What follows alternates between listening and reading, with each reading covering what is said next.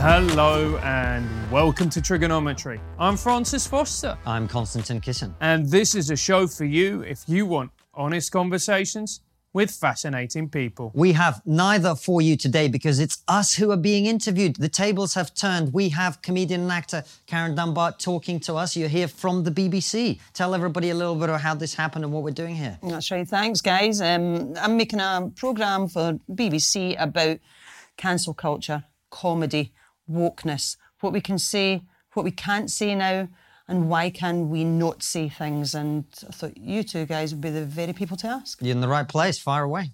Cool. So, firstly, tell me, start with you, Francis. How did you get into comedy? Uh, I got into comedy uh, in the same way that everyone gets into comedy because nobody, when they get into comedy, is in a good place. Do you know what I mean? Nobody goes, you know what, I'm nailing life. Let's go into a basement of a pub and tell jokes to three disinterested strangers, and comedians are a bunch of uh, narcissists. So I was a teacher. I wasn't very happy with where I was. I've always loved comedy. I've always been very passionate fan of Chris Rock, Bill Hicks, that type of comedian and that's what I wanted to do, and that's what my dream was to you know to write comedy about the state of the world, talking about what's happening, why it's happening, and that's how I started on my comedy journey. Really, I can identify. and uh, Konstantin, yourself? Well, uh, it's interesting Francis says that. For me, I, I was also kind I was just a little bit bored of my job, really, more than anything. But also, the people that I always thought of as comedians were really, as I now realize, they were more satirists than comedians. They were people who were uh, talking about the political events and what was happening in society. People like George Carlin and Bill Hicks. They weren't necessarily pumping out a gag every two seconds. They were people who had something to say. And I naively thought that's what comedy is now. so I went in thinking that that's what the world is. And of course, you very quickly find out that that isn't how it is. Uh, and, um, you know, I, I, worked quite hard at it. I, I, did my own show in Edinburgh about free speech. Uh, after a, a contract that, that, I was involved with, which we may go on to talk about. Um, and uh, then, you know, sort of halfway through that process, we started the show to explore some of the things that we started to see in the world. Uh, and that's been my journey through through the comedy and sort of uh, this this part of, of, of the industry, if you like. So, since starting comedy, what have you seen about how it's changed? What what? Give me an example, if you can, about what you could have said at the start of your journey and what you feel that you've had to put to the side now or not put to the side. Right. So a good example of this is uh, my first comedy gig was in August the first, uh, two thousand and nine. And back then, it was a very, very different landscape comedically. If you think who the biggest comedian at that time was, particularly in Britain, it was Frankie Boyle, saying the most outrageous, offensive jokes possible. And back then, on the London Open Mic circuit, which was where I started, there was this there was this culture of saying hor- horrific, offensive things in order to be seen to be edgy, to be shocking, to get a shock laugh, because a lot of people wanted to be like Frankie Boyle. Not everybody, there was another group of people who wanted to be like Stewart Lee. But very much there was that Frankie Boyle, Jim Jefferies esque comedian. And more and more you saw that that type of comedy became less prevalent on TV, it became less common. The what you could discuss on TV the type of jokes that were being broadcast on TV became more, uh, more and more and more. How can I put this? Clean. The teeth were being removed from it. To what you see now on Mock the Week bears no resemblance to what was on Mock the Week in 2009. You just couldn't get away with a lot of the jokes that happened. I mean, I'll, I'll give you an example, which is, for instance, uh, on Mock the Week, I remember Frankie Boyle making a joke about Jordan's disabled son, Harvey. And the, basically, the premise of the joke was that the reason she was going out with this cage fighter is because he was the only person who could prevent Harvey from then going and committing unspeakable acts against Jordan. Now, I didn't particularly like that joke. I don't find that joke funny. But that's an example of you could say an outrageously transgressive joke on TV, and now you would just wouldn't be able to say that. In fact, there's lots of jokes now that you would have got away with even three or four years ago that simply won't happen. A good example of this is you will never see, or very rarely see, a comedian criticize Labour or Jeremy Corbyn. Mm-hmm. There's very, very few. Why? Well, when I did it, the reason is that when I did it, I remember I had a great one of my favorite routines I ever wrote about the Labour Party and Jeremy Corbyn around Brexit, and uh, it, it, was very funny, and a lot of people would find it funny, but there was always a hiss when you hmm. did it. It was like what was not, it? Well, it's just uh, it, it's a bit it's a bit of a long one. Um, it's a bit of a long routine, but basically, I was calling out Jeremy Corbyn for not saying what he thought about Brexit, being inconsistent, right? Because we know he probably voted Leave and then he pretended anyway. Uh, but but there was a big hiss that was always there, no matter how funny the rest of the audience were finding. And I think somehow people got into this idea in the head that uh, it's not okay to make fun of different parts of the political spectrum. There's only one target that's allowed now, uh, which I find very odd. But I'll give you an example coming back to your earlier question about what you can and can't say, because you know you, you, again. I think this is this will be relevant to, to the conversation because I remember the first time we had a guest on our show that we didn't know was Andrew Doyle. Mm. He's a comedian. Yeah, he, yeah. He's a gay guy, and we're very good friends with Andrew. And he came in, and I was doing my research on my phone as he's coming in, and I said to Francis, mm, "I didn't know he was gay." And Francis looked at me with a twinkle in his eye and went, mm, I don't agree with it either. Right. a joke among friends who uh-huh. understand that it's not meant seriously. Yeah. Irony, right? Something we all recognize as part of the normal process of human connection. If you did that in public, as I've just done, but you did it on mainstream television, mm-hmm. you'd be destroyed because no one wants to no one wants to give you the benefit of the doubt that maybe you were being friendly and joking as opposed to you seriously meant some sort of discriminatory point. Do you know what I mean? And, and what does destroyed mean now? So destroyed, and and you've got a fantastic poster up there saying cancel culture is a myth. So is cancel the same as destroyed? Yeah, to me, what cancel culture means is that. So, for instance, you can lose your TV shows. You will become uh, you you will be dogpiled, which means on Twitter, lots of people then quote tweet you, demand that you know that you lose your agent, that you lose your shows, that you lose you know, your career. You know, we, uh, there's there's a, a, comedian who's a circuit comedian. He's doing very well on the circuit. He's a very funny guy. He made a joke on a podcast, and he lost his book deal as a result. Mm. Yeah, yeah, yeah. And you know, it wasn't even that. It wasn't even a, like a, a, some kind of evil joke either. Yeah. And, and, it's it's partly comedy, but when you know when we talk, I know this is about comedy, and I understand that, but it sounds very kind of distant from the lives of normal people. But I can give you other examples. There was a guy who posted a Billy Connolly routine about religion on his Facebook. Yeah. And he got sacked from his job in Asda. The guy gets sacked. Yeah. yeah. Wow. For for jokes from a DVD that they fucking sell in Asda. Yeah. That's funny. Yeah. Do you know what I mean? I mean, and on and on it goes. We've had plenty of people on this show who've, who've, who've, you know, we had a guy called Nick Buckley on the show. He ran a charity for inner city kids in Manchester who were struggling, who were coming from single parent households, who needed a bit of help to get them to succeed in life, right? And he ran that for 20 years. I think he got an MBE.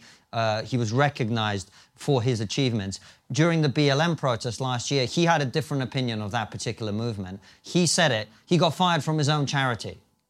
He got fired from his own charity that he started 20 years ago, right? That's what we're talking about. Uh, to me, when, when comedians like us or people in the public eye in any way start talking about cancel culture, even I cringe slightly because I think these are people who've got a platform, they've got, you know, a great job, blah, blah, blah, blah, blah. But there's a lot of ordinary people who get cancelled for things. And they don't have a platform on YouTube to talk about it and to be like, this is wrong. You know? So, what does it do to us to live under that threat, especially in comedy? Well, I'll tell you what it does to us. It's what it does, it means you self censor your thoughts. But it also means that you self censor when it comes to writing. We had David Baddiel on the show a couple of months ago, the most lefty liberal comedian. And even he said that he senses himself when he starts to write jokes. So what that means is that you sanitize the art form. To me, what great comedy is, is when you think to yourself, I can't believe they said that. And if you think about the great comedians that you probably fell in love with, the Billy Connolly's, you know, the Richard Pryors, they were all saying these shocking things. But we need that as a society. We need the mirror to be held up to us. And if we say, oh, that is hate speech, you cannot say that, then you're destroying the art form. And also, as well, you are destroying the comedian's ability to hold up and challenge some of the things in our society which is simply wrong. But what do we say to the people, and I, am including myself in this, who have potentially suffered at the hands of huge, big comedy pieces, well known things uh, that have been taken and then used as racist slurs, homophobic slurs. How do we. Like what? Uh, good. I don't know. Um, I can't think of anything specific and it may come to me, but that if we l- continue to laugh and mock certain minorities, then that goes out into the ether and gives uh, people uh, permission to laugh and treat minorities as less than. But this is why I asked you the question of an example because there's that's a and this is with all full respect to you that's a very loaded question because you've said continue to mock people and and Yeah, yeah. you know like I'd need an example of that because I, I'm not turning on the BBC at the moment and going, oh, there's this comedian attacking a group of people based on their race. Are you seeing that? I, I don't remember, uh, in the time I've lived in this country, which is since 1995, I don't ever remember seeing that, right? Someone going after gay people or black people or Jewish people or whatever on that basis. So you'd have to give me an example, I think. Okay, well, I'm a bit scrambling here a bit, but I'm way back into like people like Bernard Manning and Jim Right. Davidson Yeah. And how derogatory they were towards ethnic minorities, um, people of colour, women. Does that not give people permission to ridicule? Well, if we're talking about Bernard Manning, I'm with you. Yeah. Do you know what I mean? Like I, I wasn't, you know, I wasn't one of these people in 1997 It was going political correctness. Go-" None of us here are about that at all. It'd be a weird position for a 14 year old to take. Yeah, exactly, exactly. I mean, I was the sort of 14-year-old that would have been political, but uh, you know what I mean. So the, the, it's it's about where the line is, Karen, isn't it? It's about Yeah. whether the line of what you should and shouldn't do, and what is your angle, and what you're coming from. If someone is just making fun of ethnic minorities because they're ethnic minorities, that's one thing. But the example I would give you is. I would talk on stage doing stand up before the Great Plague about people being racist to me in this country, Yeah. right?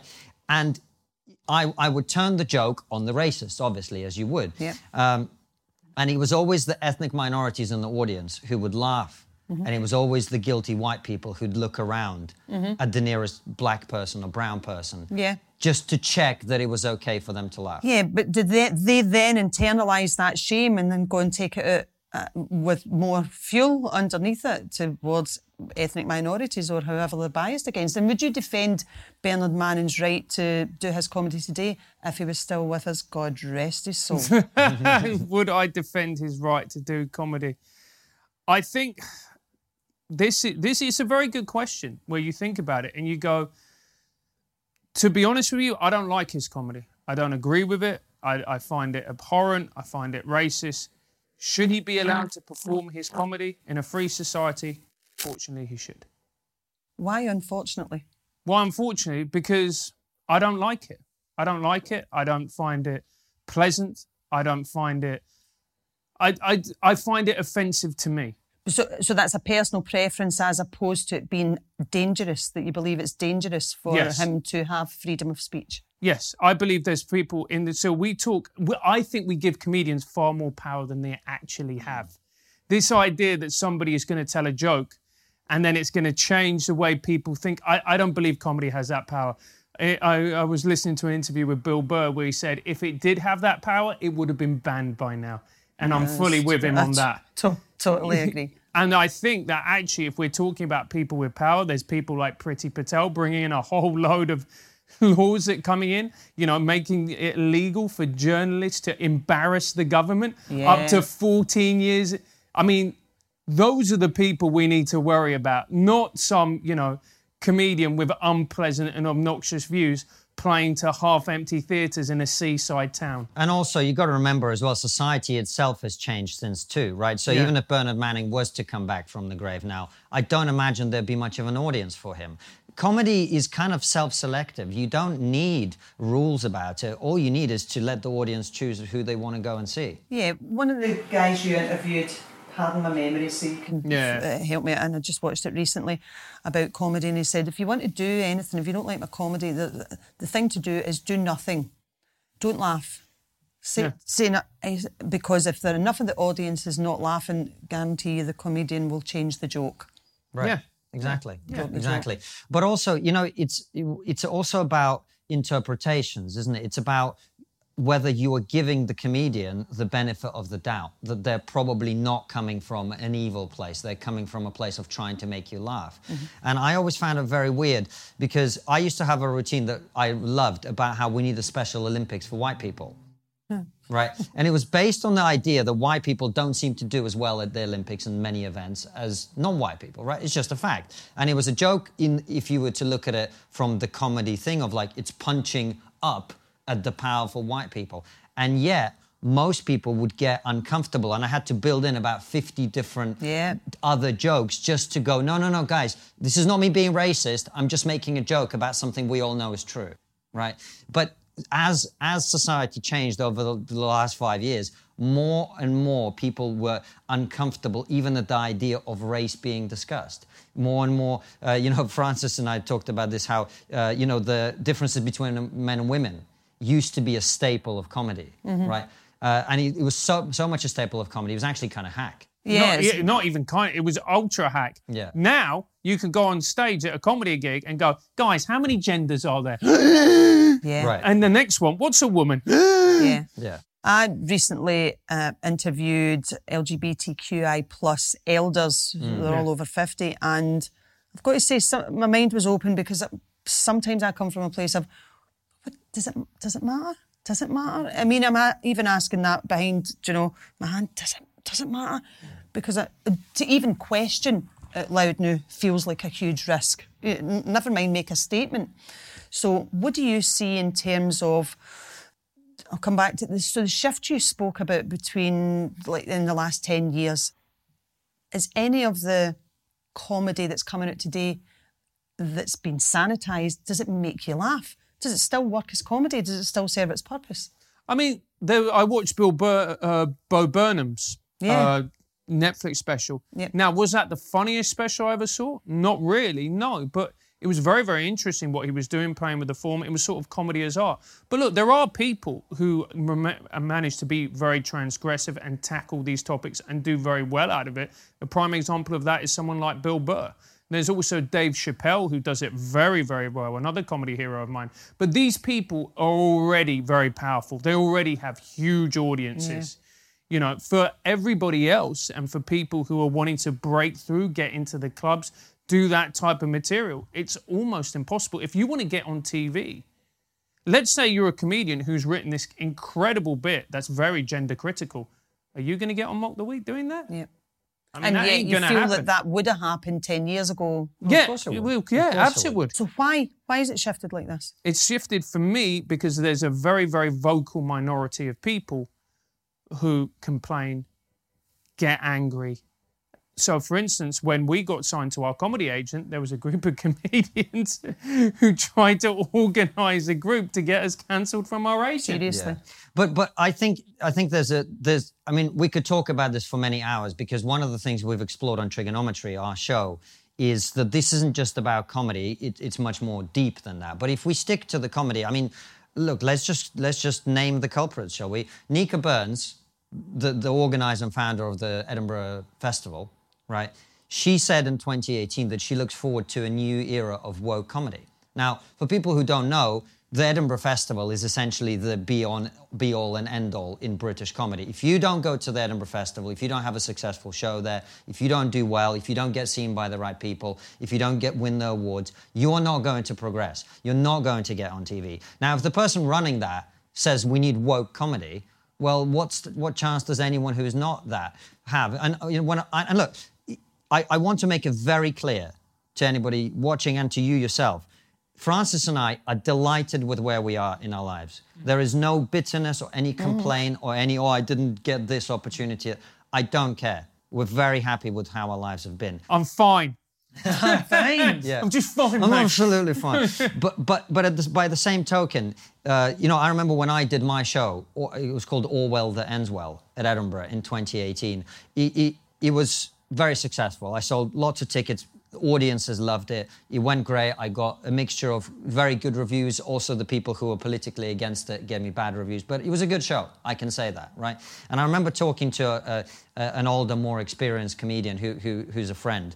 Uh, and he, uh, one, I had two of them sitting at the same table, and one of them said, "Look, I think you're going to get nominated for the award," and the other one went, "What are you talking about? He's like, he's lucky he's not going to get assassinated, right? Why was my show bad? Was it unfunny? No, it's because it had the wrong politics. I was saying freedom of speech is important." And I was talking about people like Chelsea Russell, who was a teenager uh, who got arrested and given a hate speech uh, prosecution and a criminal record because she posted the lyrics of a rap song on her Instagram.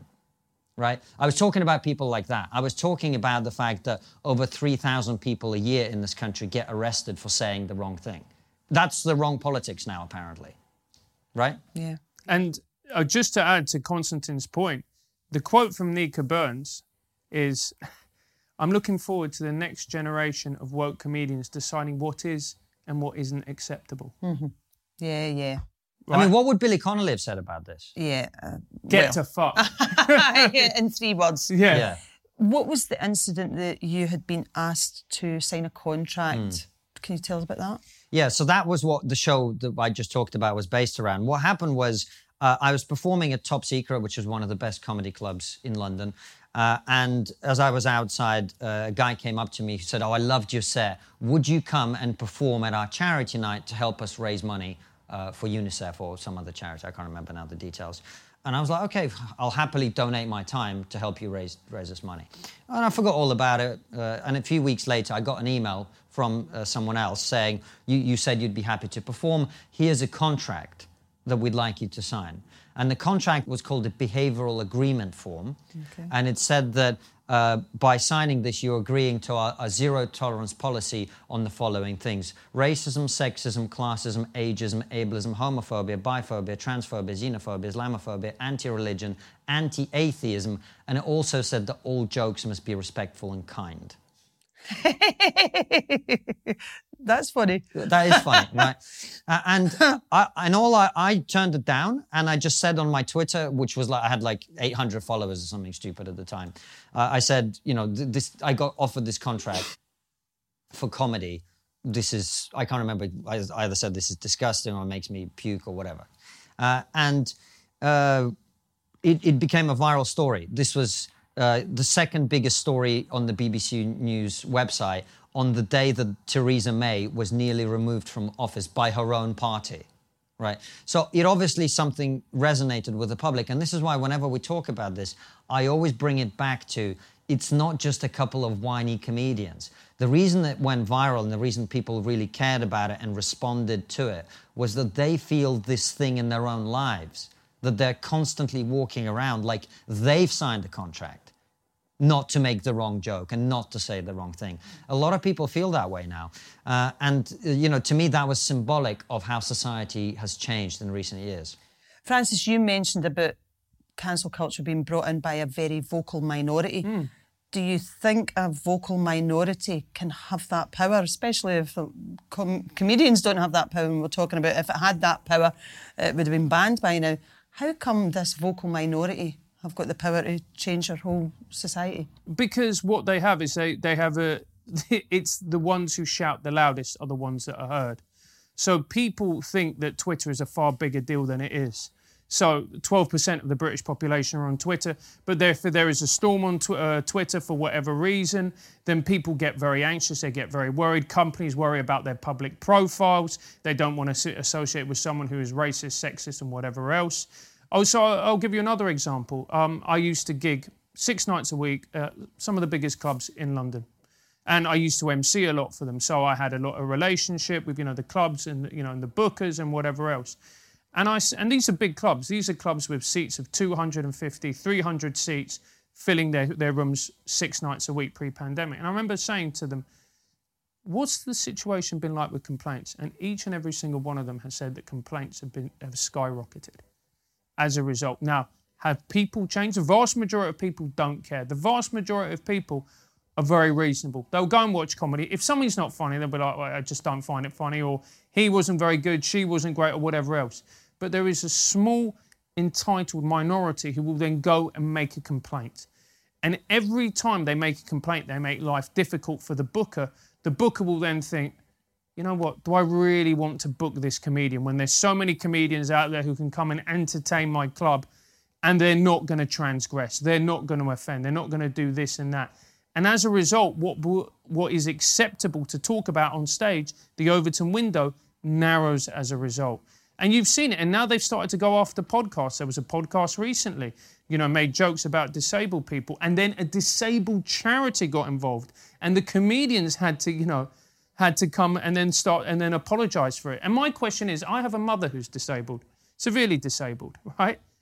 How is a disabled charity getting offended by a joke on a podcast helping my mum? Shouldn't that charity, instead of listening to the podcast, maybe think to themselves, hang on, it's a global pandemic.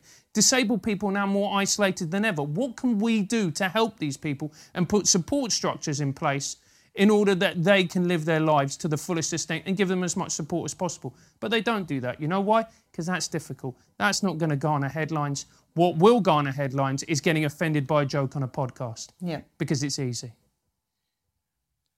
Why are the vocal minority doing this? What would be the impetus to shut people up? Well, it's funny because before we started the interview, we were talking about Jordan Peterson and lobsters, right? Mm-hmm. It's all about social signaling. Mm-hmm. It's all about saying, I'm a good person. Look at me. Look how virtuous I am. I Look, voted Remain. I voted, as we joked about earlier, I'm a good person, right?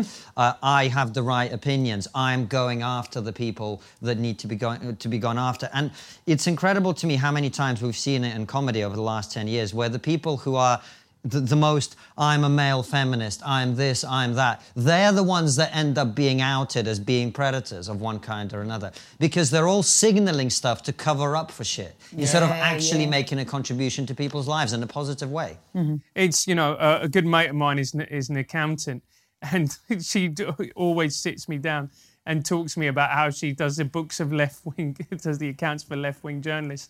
And they're always the ones that moan the most about the tax that they pay. And she's like, but you're left wing. Yeah. Surely you understand that your taxes then go to fund public, you know. So it, people love to virtue signal. They love to display how good people they are yeah. because a lot of the time it's to compensate for the fact that actually behind closed doors they're not all that. Because here's the reality, Karen. None of us are perfect. Ah, We're sure. all broken. Yeah, yeah. We're all human we all do and say things that we're not proud of. Yeah. And the reality is, this perfect, virtuous image that these people try and create, it's just an image. We're all human. And that's the thing. They're denying their own humanity because what they're doing is they're denying the ability to transgress, but they're also denying the ability to be forgiven and to, for redemption. And that's the real point of this. My God almost want to like end with a hymn because that's I totally agree with that, and that's just spot on. Do you find anything vanilla funny? Is there something that you've watched that's completely uh, absent of anything that smacks of offence and you're rolling on the floor laughing? Yeah, of course. Of course. I mean, look at Michael McIntyre. Yeah. Look at Mike. Look, the, the, the most widely appealing comedy will always be vanilla to some extent, right? It will be about the day-to-day things of people's lives. And Michael McIntyre, a lot of people in the comedy world like to slag him off, mainly because they're just not as good as him, right? Yeah. Michael McIntyre is one of the best comedians yeah. in this country. Why? Because he can make people laugh about anything right? And you don't need to be offensive. We neither Francis or I were particularly offensive comics in terms of the material. That was one of the reasons it was kind of odd for us to be feeling these things happening. There's loads of stuff, that, and uh, you know, we, neither of us would be like, oh yeah, all this, all this stuff that you now see, all of it is terrible, all of it is crap. We don't think of it in in those ways, but at the same time, you do see things becoming diluted and there's it's like a lack of flavor in your food. It's the same. It's bland, and a lot of it is boring. Not all of it. Some of it is brilliant. But the overall, the standards have slipped, in my opinion, in the last 10 years. And you can see it in audience numbers. The audience numbers for BBC comedy, ITV, like all, all the different TV channels are going through the floor. And that's partly because of the impact of Netflix and technology, but it's partly because of quality as well. It completely is. And you go, you know, vanilla. I mean, I wouldn't really describe him as vanilla. I'd describe him as mainstream. One of my all-time favorite comics is Micky Flanagan. Mm. Mm-hmm. You know, I, my you know my girlfriend's American, and she was saying, you know, like American comedy is better than British comedy. Name me one British comedian who's really naturally funny. And I played her, you know, Micky Flanagan, and we sat there and we just laughed like drains watching it. He's a phenomenal comedian, and I'll tell you what, I bloody love a cat meme. I was I was showing you before the before you turned up. Yeah. We was I was sharing a couple of cat memes. I love them. Humor. The thing that I love about humor is that it's- it's so incredibly broad. You can be silly, you can be political, you can be satirical, you can be offensive, transgressive, you can be observational. It it can all be brilliant. to put it very simply, Karen, people on our side of the argument are saying, let's have freedom. Let's let people make the jokes that they want to make and let the, the audience decide what they want to see. We're not trying to shut anyone down. We're not trying to cancel vanilla comedians or progressive comedians or woke comedians. Let them do their jokes. Let them do whatever they want, right? But let everyone else do the jokes that they want to, and then let's see who, who likes what surely we can all get behind the idea that having more choice about the sort of comedy that we watch and listen to is a good thing. Absolutely. It's like people come to me and just go, "Oh, you must hate Hannah Gadsby." I'm like, "Why?" What what have you? What's happening with Hannah Gadsby? Oh, so Hannah Gadsby did a show called Nanette, Yeah, right? yeah, and, she, and, yeah. they- and they go, "Don't you think that this is?" I'm like, "No, I think it's great that she's got a career for herself. I think it's brilliant that she can do the Albert Hall and do her comedy to her fans. More power to her." Now, would we go and watch that is a different thing. I have watched Nanette. I didn't particularly think it was a good show, but but that's my opinion, right? I could be completely wrong. I'm wrong all the time. Do you know what I mean? And I don't want people whose comedy I don't like to be shut down. That's the difference between me and the other side of this debate. Yeah. But why were you think? Why were your friends thinking that you wouldn't like it? Don't. What did they say to you? Don't you think this is? What was the blank? Uh, so, like, don't, I mean, don't you think this is basically crap and wha- whatever else? And you know, there, there, there, there are people who project what they think I'm thinking. Okay. and because I'm on a particular side of an argument, oh well, you must think this. But there's that's also not- there's a lot of polarization that's happened. Yeah. So Yeah. and this is an issue for us. And you know, our producer Anton actually put this much better than either of us ever have. He said, "What we do on the show is we hold the line." And sometimes we're on this side of the line, Yeah. and sometimes we're on that side of the line. And and it- it is true that people who are often presenting themselves as pro freedom and anti cancel culture will very happily cancel people who have the wrong opinion for them, mm. right? There's an inconsistency on both sides of this argument, and we don't buy into either of those sides. We are saying, let's not cancel each other. Let's listen to each other. Let's have a bit of forgiveness. Let's give each other the benefit of the doubt. If you made a joke that I didn't like, did you make that joke because you're evil and you hate Russians or you hate Jews or you hate whatever? Or is it just because you were trying to make a joke and it didn't quite work out and we can just carry on as mates? Yeah, and that doesn't need to be under the guise of humour. You know, you're going to um, that's going to bleed out of people if it's in them, whether they're doing it in, as a joke or not. What does cancel culture as a myth mean? Well, the, the joke on the poster is is Joseph Stalin, who famously cancelled quite a few people, uh, about 50 million people in my country.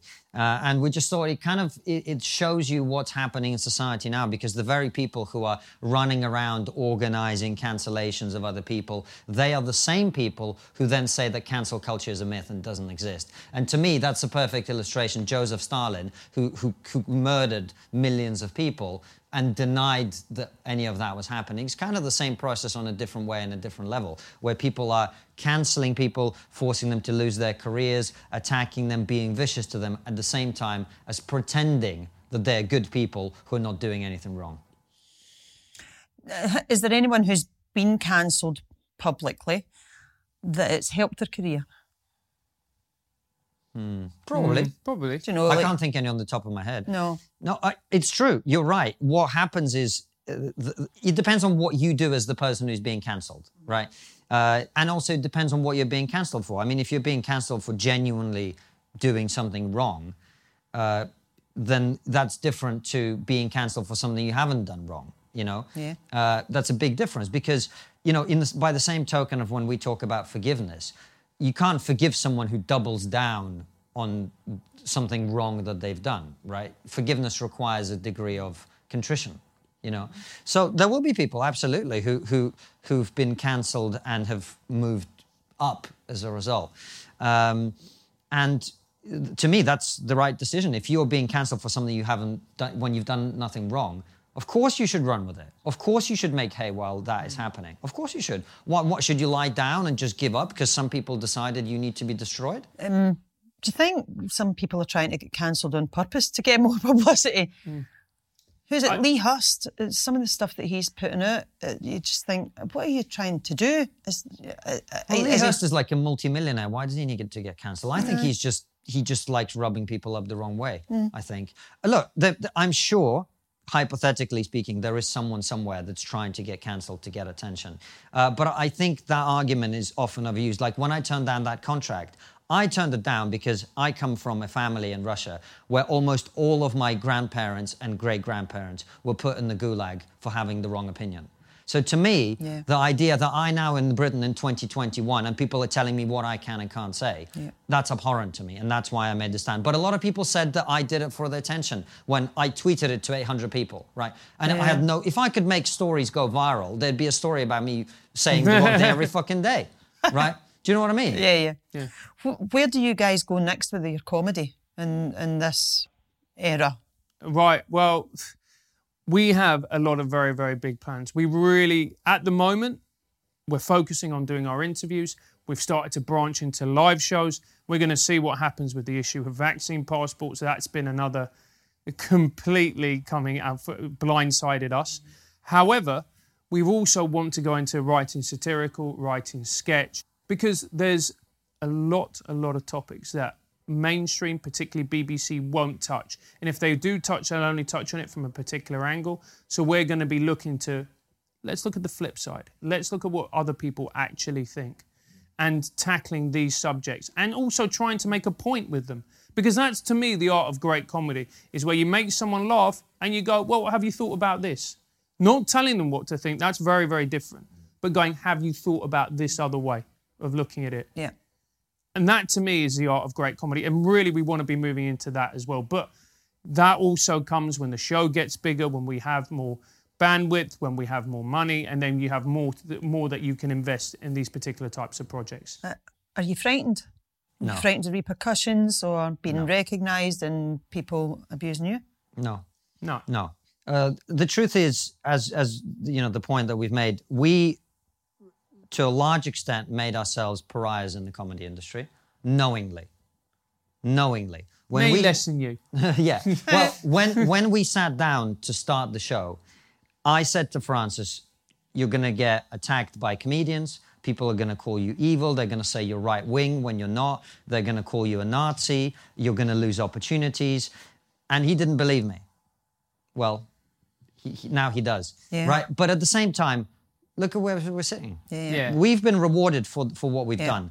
So we have absolutely no fear. Comedy people can't cancel us, right? The only people we are answerable to is our audience, right? And our audience are from all over the political spectrum. We have mumsnet feminists who watch our show, and people on the right, and people on the left, and people in the middle, and pe- a lot of people in comedy who'll never say they watch the show, Yeah. but they do, right? And they will message us Why? privately. Why would people in comedy not admit to watching your Because show? they know the industry they're in. They know of- that if they admit to watching us, they're going to get cancelled. A mate of mine, and they're a great comedian, and I've deliberately hidden their gender as their gender as That well. means they're a woman. yeah. Hey, And uh, this person, not necessarily, uh, this person said, I love your show. I could never admit it publicly because I'd get cancelled. And this person is on the point of doing, you know, breaking through.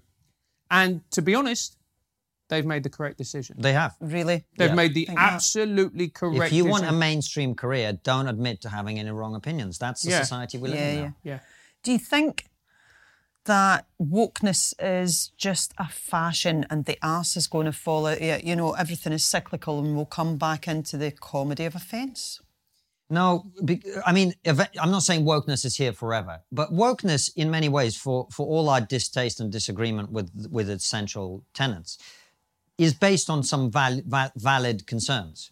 What are they? Well, if you have a society in which young people have no chance of ever accumulating capital, they, they don't have access to the housing market, they're completely alienated from it by and large, how are you going to expect them to buy into the system? How are you going to expect people who, who don't have capital to be capitalists, right? And if you want, you know, people, uh, we argue with conservatives about this all the time as well? I, I often say to conservatives, how are you expecting young people to become traditionalists and conservatives when they have nothing to conserve? They don't have anywhere to live, so they can't get married, so they can't start a family, which are the things that will make you settle down and look after your community hmm. and think more long term about things and be a bit more grounded. And, and you start paying tax and you kind of realize things aren't as simple as just going, give me more free stuff. How is that going to happen if people can't find a place to live? They can't get married, they can't have kids. How is that going to happen? Do we not live in a society at the moment that just gives you free stuff anyway? Well, that's what we've turned into. Oh, yeah. you know and and that's another point you know we kind of now live in a society where everyone's sitting at home they're getting a load of free stuff and people seem fine with it And you can't blame them. I never blame people for taking free stuff that they're offered. Mm-hmm. It's the logical choice for you as an individual to do that. You cannot blame people for doing that. But the truth is, unless we give people the opportunity to do well for themselves, they will never adopt the mentality of can do, go get, etc. That will never happen. So to me, the idea that some people think that the solution is, you know, we, we go conservative about this is complete nonsense. You've got to fix the housing crisis. You've got to get people the opportunity to advance in their lives. Otherwise, all this social shit that comes from that is never going away. Yeah. yeah Is there any topic that would be off limits to you in comedy that you think, do you know what? Even if that's the, the greatest joke ever written, that's going to hurt people. No. no because if it's the greatest joke ever written then it's going to be undeniably brilliantly funny so there have been many a time where you've probably watched a comedian and go i don't really agree with that joke but it's brilliant number one and it's made you laugh and then number two it's a joke it's not meant to be taken seriously It's not about topics, it's about the angle of approach. Yeah. Right? Yeah. You can make a deeply offensive joke about a deeply inoffensive subject and vice versa. What about the axiom time plus tragedy equals comedy? Hmm. Does hmm. there or does there need to be time before we can speak about something, or is, it, is that what makes it so? I can't believe he said that. Comedy is that it's just happened. Well, look at one of the greats, Joan Rivers. Yeah. When her husband committed suicide, I think it was six days later or, or five days later, she was making jokes about it. And she said, and they, people were saying to her, "How can you do that? Your bu- your your husband has just died." And she went, "This is how I cope. I cope with laughing." That is what we do Yeah. as human beings. We all know that we're doomed. We all know that we're going to die. We Yeah. all know that we're fragile. Fucking hell, mate, keep it light. Yeah. but Comedy. exactly. But Yeah. we make jokes Absolutely. to make the darkness more bearable. Totally. Well, I do. And that's exactly, you know, what is, there's an old saying, what is comedy but making the unbearable bearable? So that's, Of course, and you think who's got the darkest sense of humour? Medics, Yeah. police officers, Yeah. firefighters, mm. because they see the First real responders, darkness yeah. of life. But then was Joan Rivers now making a joke about something that had happened to herself and therefore that gives her permission? Yeah, but the fact that her her husband died, her husband had a daughter, he had brothers. You know, Yeah. He probably had brothers. He had surrounding Yeah. family. Yeah, anybody else that's lost somebody to suicide. died, So yeah, yeah, yeah, yeah, yeah, yeah. it just ripples out. Yeah, you know, that's to me, that's how we cope Mm-hmm. with all the things that happen. We just do. Hey, Konstantin, do you love TRIGGERnometry? Of course, incredible interviews, hilarious live streams, hard hitting satire, plus my handsome jawline. Whatever takes away from your hairline. But if you do love TRIGGERnometry and you want to support us, there's only one place to do that, and that's on Locals. Yes, Locals is a brilliant platform that has been incredibly supportive to our show and other problematic creators. The great thing about Locals is that it's a community for people who love TRIGGERnometry. That's right, it's a place for you to hang out with like minded people, share thoughts, memes, and discuss the show. You can enjoy it for free, but it also gives you the option of supporting us for as little as $7 a month. And if you want to give more, you can. We have incredible rewards for our higher tier supporters as well. We've got everything from mugs, monthly group calls, and one on two chats with me and KK. Get in. Join our community by hitting the link in the description and the pinned comment below. See you there, guys. So yesterday I went to television and media operations uh, at BBC. We watched sketches, some of my sketches that were now cancelled uh, or edited out of the, you know, next repeats. One of them was about an old woman who was looking after her grandson in her house, and he they looked. They, the, there was a chest in the corner. The grandson asked what was in the chest. He was about seven, and the old woman took him to show him. It was a chest that your grandfather brought back from Singapore. Um, and when it, we opened it up, all this funky music came out and dry ice and a pole, and there was a pole dancer in it. And, uh, you know, so the kids looking sort of, actually, I don't know if he looked shocked. He might have been intrigued. Is it all right for me to say that? Fucking hell. Anyway, and the kids looking at it, and the grannies watching quite whimsically, saying, you know, your grandfather was awful fond of that chest while this pole dancer dances. So that's been cut for child safety. What do you think about that? Child safety. Yeah, to Because protect children yeah, from showing, uh, sexual se- Oh, sexualization. Yeah. There's, if, I mean, there's plenty of sexualization of children going on. I don't think that's the worst culprit right there. Do you? to me, that is a corporation, that is an organization protecting its back because they, they're leaving themselves open to charges of, you know, uh, uh, ch- uh, it's a child, it's a safeguarding issue. But also, sh- isn't that an issue that's solved by advisory ratings? Like, this is suitable for people over the age of whatever. Like, if you want to protect children, why do you have to cancel a bit or remove a bit? Can't you just say this show is only suitable for people over 16 or with parental guidance or whatever? Yeah. The thing is, if it's to protect the child actors, the actors have already done the scene. So, how are you protecting them from something that's already happened to them? That makes no sense. It's all about signaling. And this is what the point we're trying to get across to you. This is about the organization trying to look virtuous. Oh, look at this, we've done everything. The actors have already done the scene. They've already been quote unquote traumatized or whatever the word is, right? You're not fixing anything when it comes to that. All you're doing is trying to signal to other people how good and progressive and virtuous you are. That's all that's happening there. And it's also as well, we live in an era where every kid, and as a former teacher, you know, I've seen it in my own eyes, gets given a smartphone. If you get if you give your child a smartphone at the age of 10, they're about three clicks away from accessing the hardest of the hardcore pornography. Two. So the reality is that you're protecting from what a woman d- d- dancing suggestively in a bikini is far more wholesome than all the multitude of pornography sites that exist currently on the internet. Do we still have a duty of care, whether whether we're seen to be doing it or not to be seen to be doing it? Do we still have a duty of care to try and protect the kids from seeing that? I mean, but it was already been shot. But like we said, advisory ratings, PG or Yeah. 15 or 16 or whatever it is. What That's about the kids. edits that have been done in Fawlty Towers for racist views? how, how does that change anything? But here's the thing, you know, society changes. That is a reflection of society in the 1970s. Are we just going to pretend it didn't happen? Are we just going to put our fingers in our ears and go la la la? No, that's how society was. And in many ways, we should be giving ourselves a little pat on the back, going, we don't behave like that anymore. You wouldn't want to say that anymore. That's fine, isn't it? But is the, if that episode of Fawlty Towers went out in its entirety and used those words, is that not giving racists license to use them because they've seen it on the BBC?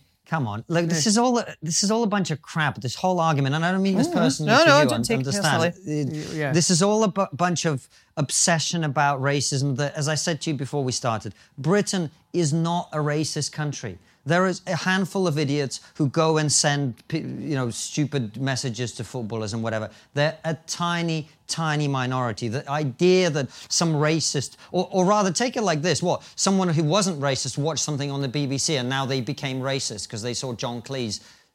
Come on, You know, it's what a- is this? a few years ago when I was in the Edinburgh Festival, this was 2014, I looked Jewish, right? There was a group of uh, Scottish football fans behind me in Edinburgh, and they sang the words be- behind me, I'd rather be a Paki than a Jew, right?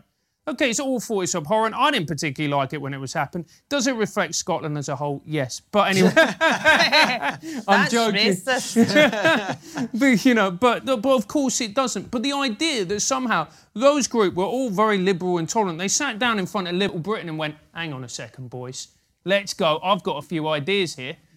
I just find it. Yeah, but we wouldn't be making Little Britain now. Should we be? I don't have a problem with Little Britain. No. I don't have a problem at all. I thought it was hilarious. Yeah.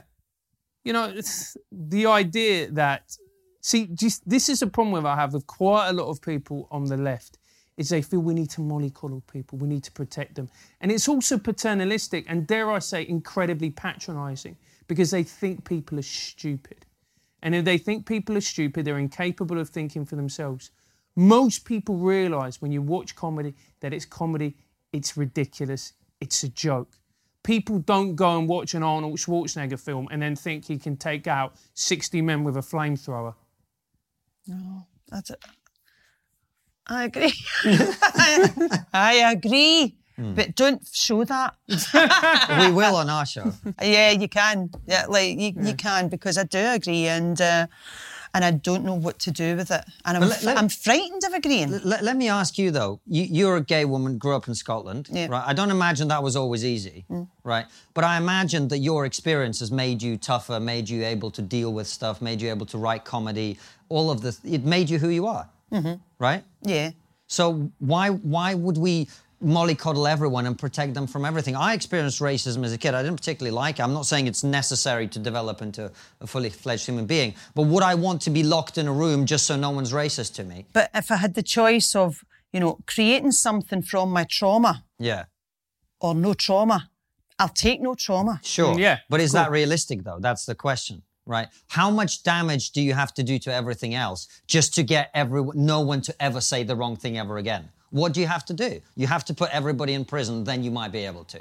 Do we want to do that? I don't think so, right? That's the, the thing. But you're afraid, you were saying. Why are you afraid? I'm afraid of ostracization. I'm afraid of judgment. I'm afraid of violence. I'm afraid because I'm recognised as well that if someone watches, no, and you can put this out because it's true, that if someone watches your stuff and sees me saying this or some of the things that I've said, they'll jump on that and say, Did you hear what Karen Dunbar said? And that'll blow up into something and I can't go to Tesco. So, So I'm do- afraid of that. So, so And that's why I'm asking you. You're not yeah, scared. Yeah, of course, but, of course. see, that I totally get that. But then take a step back and think that you're not Karen Dunbar, you're someone watching that. The fact that you feel that way, what does that tell you about the society that we live in? But is that in I felt that fear when I was in the 70s. Saying the wrong thing. Yeah. It would have just been a different wrong thing. Hmm. What was it? Well, I don't know. I, you know, I don't like your hair. You know, But it was whatever the wrong thing is, I don't think matters. It's the fear that's attached to saying the wrong thing, surely. Because whatever it is that you put out the tribe, Yeah. Yeah. that- that's the. the And do you know what? As somebody who has been kicked out of the tribe, it's incredibly painful. You're right in many ways to fear it because when you go through that process, it's an incredibly lonely feeling. I'm glad where I am. I'm happy I've done what I've done. I wouldn't change it are you talking about in the last 18 months? in the last Yeah, 18 yeah. months. But the process of ostracization is difficult. We're tribal. Mm-hmm. We are built to be in a tribe, to be accepted, to be part of the group. To be ostracized from the group, it's painful. And when you say you fear it, it's a very rational thing to fear. But but then the, the point comes with this. What is more important to you? Is it to be accepted or is it to have integrity? Those are that's the question. Every that's day of the- the week it would be to be accepted. And that but that but that's And the- I'm, I'm, I'm- embarrassed to say that, and yet it's the truth. So let me just state it. And I'm saying every day a week, and that's no, that's no 100% true, Francis. But the the draw to integrity is taken away by the threat of violence, whether it's outwardly or in my mind. And violence may be strong, but having experienced extreme homophobia. And, and, and having been ostracised through that, then it's that m- m- muscle memory that's like, ah, nah, I'm not going to go through that again. I've had enough trauma to make comedy from. I can't deny that's that's what I'm going through. Yeah, and that's fair enough. And that's why we never ever say to people, this is what you must do. And we never say to people, you're wrong for not speaking the truth or whatever. Everybody's got to make their own decisions.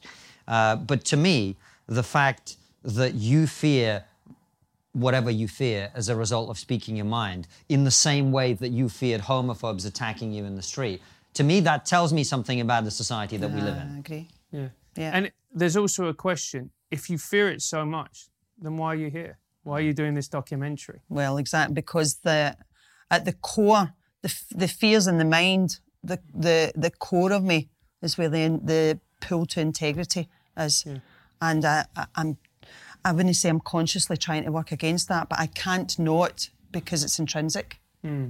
And so probably that's why I'm here. And even I can feel the difference between the flow of conversation that we had when we come in and how I'm I'm acting now that I'm being recorded. I feel it, and I don't like it. But I, am- I fear the results it, and I know that it may be edited differently for the BBC, and you may put this out exactly as it is. And so I'm every word that's coming out. There's a my amygdala's like that. Careful, bang, but watch, r- redirect, da da da da da. And I'm trying to work against that. And this is this is you know my level of courage at the moment mm. Yeah. is being able even just admitting that. Mm. And I'm sure. Hopefully, if anybody's watching this in TRIGGERnometry, and I'm not trying to do a rallying call or anything, but they'll be like, ah, I know. I know, What am I going to do about that? And what's the risk to me trying to live with integrity? But let me tell you something as well, and this is something that people don't talk about enough. People think that courage is this mystical thing. Courage is a muscle. Yeah. The more you work on it, the more you build it, the more you say what you think, the more you stand up for what you believe, the stronger it gets. Mm. Totally. I totally. And this is another significant step for you to come out and just to say, this is what I think and what I believe. And, you know, as somebody who, uh, who loves musical theatre, it's that famous song, Life Ain't Worth a Damn Until You Can Say I Am What I Am. Yeah. I mean, don't worry, because you had me at, at somebody that loves musical theatre. Like, are you talking about me? Oh my God, you're talking about you. oh, we are one. Simpatico. Um, so, oh God. Um, so I'll ask you the question this time, guys. What as a society are we not talking about that we should be talking about? I mean, there's one thing that some people are talking about, but I think not enough people understand what's happened in the last 18 months to people's brains. We've just interviewed, released an interview with someone who talked about how the government weaponized uh, behavioral science to brainwash people and scare people into being unduly afraid of COVID. Now, let's be very clear COVID is a deadly disease which is dangerous to many people. No one's denying that. And some of the measures that were taken to protect people were absolutely necessary. And if people are vulnerable, whether because they're elderly or whatever, they should take the vaccine, blah, blah. You know, all the fucking disclaimers that you want, right? But the truth is, I am deeply uncomfortable, deeply uncomfortable as someone who comes from a society which I've seen be authoritarian at times, with the percentage of the British public who are happy, who are happy. Look at some of the polling numbers 20% of people in this country, even if there is no COVID, would happily accept a 10 p.m. curfew. Really? Stay at home forever from 10 p.m. until the morning, no COVID. Where's that statistic? It's from one of the recent polls. Okay. Look it up. It's I think Yeah, Ipsos yeah, Mori, yeah. I think it is. It was an Ipsos Mori poll, right? Uh, apparently, the majority of people support vaccine papers, right? This is literally papier and bitter territory here. You're talking about segregating people based on their medical status for a disease, and you and this is really just to force young people to take the vaccine. To young people, COVID is less dangerous than flu, right? So you're forcing young people to inject something into their body that's newly created. We don't know the long term effects of it, right? You're doing that by threatening to take away their rights, which, which are God given if you believe in God, right? It's like saying, well, if you don't take the vaccine, we're going to take your driving license away. What? How did that happen in 21st century Britain? We're not, we're not in Soviet Russia here. And no one seems to understand that this is, this is, they've crossed the line here. They have absolutely crossed the line. And I'm amazed that artists aren't coming out against this. Comedians aren't coming, musicians, because we're the ones that are supposed to be like, yeah, free for all, you know, do whatever. No, they're fucking conformist to, to, to a level that I cannot understand. Mm, Yeah, but aren't artists, comedians in it so that they can get capital to so that they can buy into capitalism, so that they can get the house and they can get married and have the kids or whatever that road is. Therefore, you either speak the truth, you come out against it and give up your house, or you keep your head down, do vanilla, and have a nice wee quiet life. There's room for enough people to do either, really. Yeah. There's room. There's room for. I'm not saying every single comedian and every single artist and whatever, but there's got to be more people than the ones that are speaking out that could do. Yeah. You know, uh, and the fact that people aren't shocked, are not shocked to the core at the widespread acceptance of this authoritarianism and this slippery slope from one thing to another to another. I am incredible. I'm just amazed that that's the case. Yeah. I'm amazed that that's the case. And for me, it's the latest bill that Priti Patel is trying to get through Parliament to make it illegal for journalists to embarrass the government, punishable by up to 14 years in jail. So, for instance, those journalists who handled the Matt Hancock video of him getting it on with his advisor, they would now be in jail. And that that is a story that is in the public interest. That the health minister was a hypocrite who was breaking the regulations that he implemented on our country.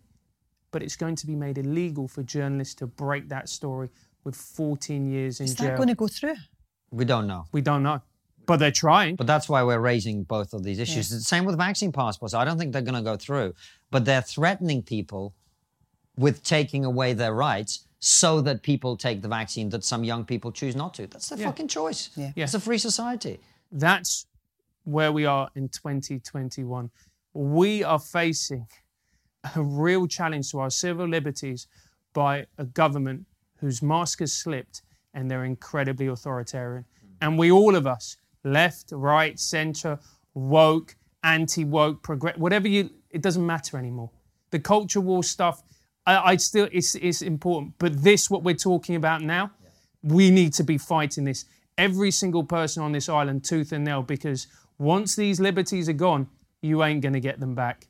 Look at look at what happened after 9/11. Look at what happened after some guy took some shoes or a bottle of water that he tried to use. Are are you are you able to go on, on a plane since without having your shoes checked, without having to? Once the government takes the freedom, they're never giving it back, never. And they are trying to cross several lines here that are just not acceptable. What do you see down the line of that? if we don't stand up, it's a slippery slope. It starts with festivals, live events, nightclubs. Then they're going to bring it in restaurants, pubs, coffee shops. And it will eventually end with you having to take a vaccine. I'm not anti vax, neither is Konstantin. I am against a government coercing you, twisting your arm, essentially forcing you into injecting something into your body. That is wrong. And that is what the government will do. These vaccine passports are ID cards on steroids. That will mean they can track every single one of your movements. You will have to present it in a pharmacy, in a shop. That's where it's going to end up, But what- unless you stand up now. Yeah. What What about the argument that that's already happening if you've got an iPhone? It's not untrue. It's not untrue. It's but not true. But but the fact that the government is doing it is different. And- because the government is far more incompetent. Than, and so all of these databases are going to get hacked. The information is going to leak. People are going to find out your personal medical details. They're going to blackmail you. They're going to dox you if you've got the wrong opinion or whatever. It's it, so you don't want to trust me. Trust me. You do not want to open this Pandora's box. Mm-hmm. I can get a Nokia 3210, and that still means that I can go and have, Absolutely. you know, you know, I can still go to Glastonbury or whatever else. Fuck's sake, what's to be done? We're really it's hell in a handcart stuff. It is. It is, That's why courage is needed. yeah, and it's Ah, a muscle. Fuck off with your courage. Do you know what I mean? Let me just, do you know, zone out zombified in front of Netflix with a packet of kettle chips and go Salt and and see my vinegar. pals. They're the best. Oh, the, oh, draw the mouth, but yes, I would. do. They're good. Eh, and uh, you know, go for a walk around the park as long as I'm in by ten. Yep. Ah! Rawr! Yeah. They're- you know, th- this is how much your government have taken the piss. They banned selling alcohol in Scotland. I like, I'm, and when I heard that, I'm like, are they trolling you? I don't know if that's all bad. Karen, thanks so much for coming and talking to us, asking us a question. It's been a pleasure to meet you, and all the very best of luck with the documentary. Likewise, and thanks, guys, for for all your honesty and your courage. And if you never see me again, know that you were wanted, needed, and loved. Thank you very much. Guys, we will see you for another terrific episode or live stream. And they always go out same time, 7 p.m. UK time, 2 p.m. Eastern Standard. Take care and see you soon. We hope you've enjoyed this incredible interview. Remember to subscribe and hit the bell button so that you never miss another fantastic episode. And if you believe that the work we do here at TRIGGERnometry is important, support us by joining our locals community using the link below.